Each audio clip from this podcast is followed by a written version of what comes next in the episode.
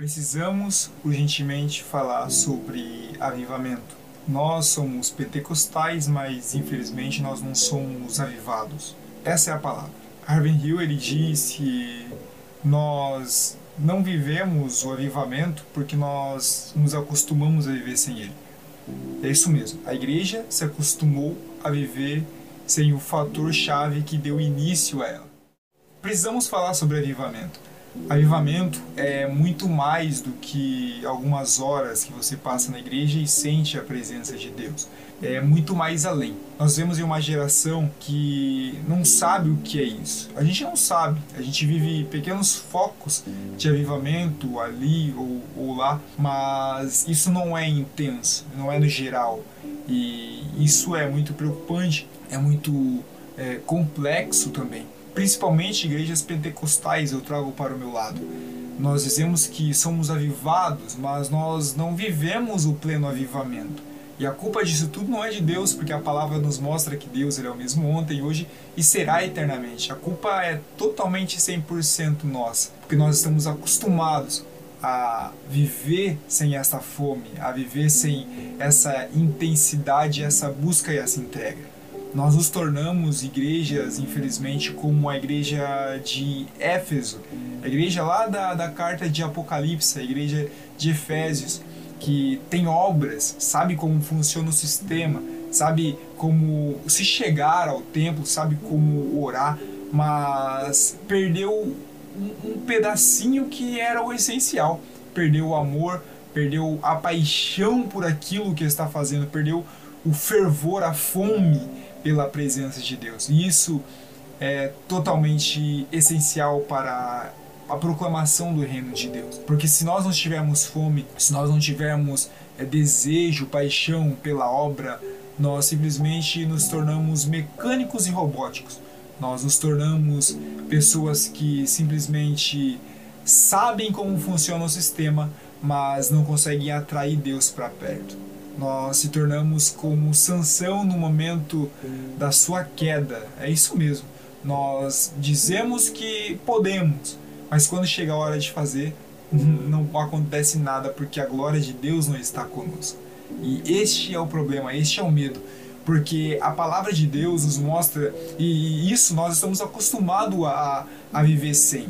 Não se vê milagres, não se vê, é raro você ver sinais de curas e, e maravilhas. É, isso se tornou uma raridade. A minha geração, principalmente, ó, muitos deles não, não viram milagres extraordinários acontecendo. E aí alguns podem até dizer, ah, mas isso era usado para fortalecer o evangelismo, mas não, não, não, não. A palavra nos mostra, e não é, não é ninguém que fala além de nosso Mestre Jesus. Ele diz: Estes sinais seguirão aqueles que crerem. Em meu nome vocês farão obras maiores, em meu nome vocês expulsarão demônios, em meu nome. Então Jesus ele nos mostra que é para aqueles que crê, é para aqueles que estão dispostos a viver a intensidade do chamado que ele depositou em nossas mãos. E isso precisa urgentemente voltar para o meu coração e para o seu coração. Nós precisamos voltar à essência do Evangelho, à essência da fome e da intensidade por Deus. Eu precisei parar tudo para poder falar isso para você aqui. E eu espero que isso grave, fique gravado na sua mente você compartilhe isso com alguém. Porque tem alguém precisando ouvir esse despertamento que está na hora da igreja se posicionar novamente. Está na hora dos sinais, das maravilhas começarem a acontecer de novo. Mas isso só vai começar a acontecer se nós nos posicionarmos, se começarmos a ter fome, a ter sede pela presença de Deus, sabe? Cansamos de ser crentes comuns, no sentido não de, de, de ser crentes é, é comuns, mas de viver uma vida monótona como muitos vivem. Simplesmente é, tanto fez como tanto faz. Se der é o evangelismo, se não der o evangelismo, não. Crentes avivados são aqueles que têm fome e sede pela presença de Deus e automaticamente têm fome e sede de evangelizar o mundo, porque o Espírito Santo, ele é um espírito missionário, ele é o agente de missões, ele é o agente missionário, ele é o agente que envia a igreja. Então se nós vemos que temos o Espírito Santo, mas nosso coração não arde por missões, infelizmente a gente não tem o Espírito Santo precisamos voltar a queimar. Precisamos voltar a reacender a chama do Espírito dentro de nós. Por que reacender? Porque Paulo mesmo nos fala: não deixeis apagar o espírito aí dentro. Então, isso depende de nós. Não deixe apagar essa chama que está aí dentro. Comece a colocar lenha nessa fogueira. Comece a reacender novamente. E creio que é isso que o mundo precisa.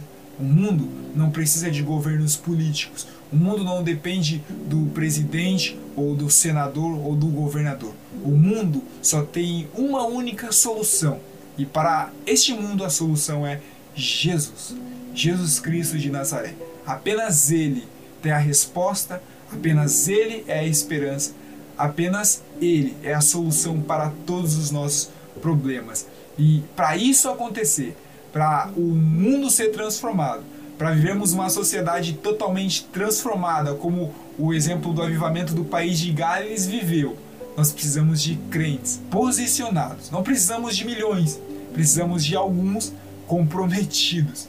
Precisamos de Evans, precisamos de John Wesley, precisamos de Edwards, precisamos de um ou de outro, mas focados, dispostos a perder a sua vida, sim, em prol do Evangelho, mas para que o fogo continue a queimar sobre o altar, que se derrame como um sacrifício, que nós nos derramamos como um sacrifício vivo diante dos pés de Deus e que possamos dizer, assim como o Inácio de Antioquia, eu sou trigo de eu me faço trigo de Deus para ser moído pelas feras, para que assim eu me torne um pão vivo do Senhor.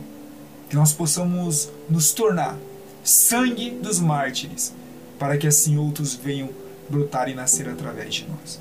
Fique com essa palavra aí, compartilhe e até o próximo devocional, se Deus assim nos permitir.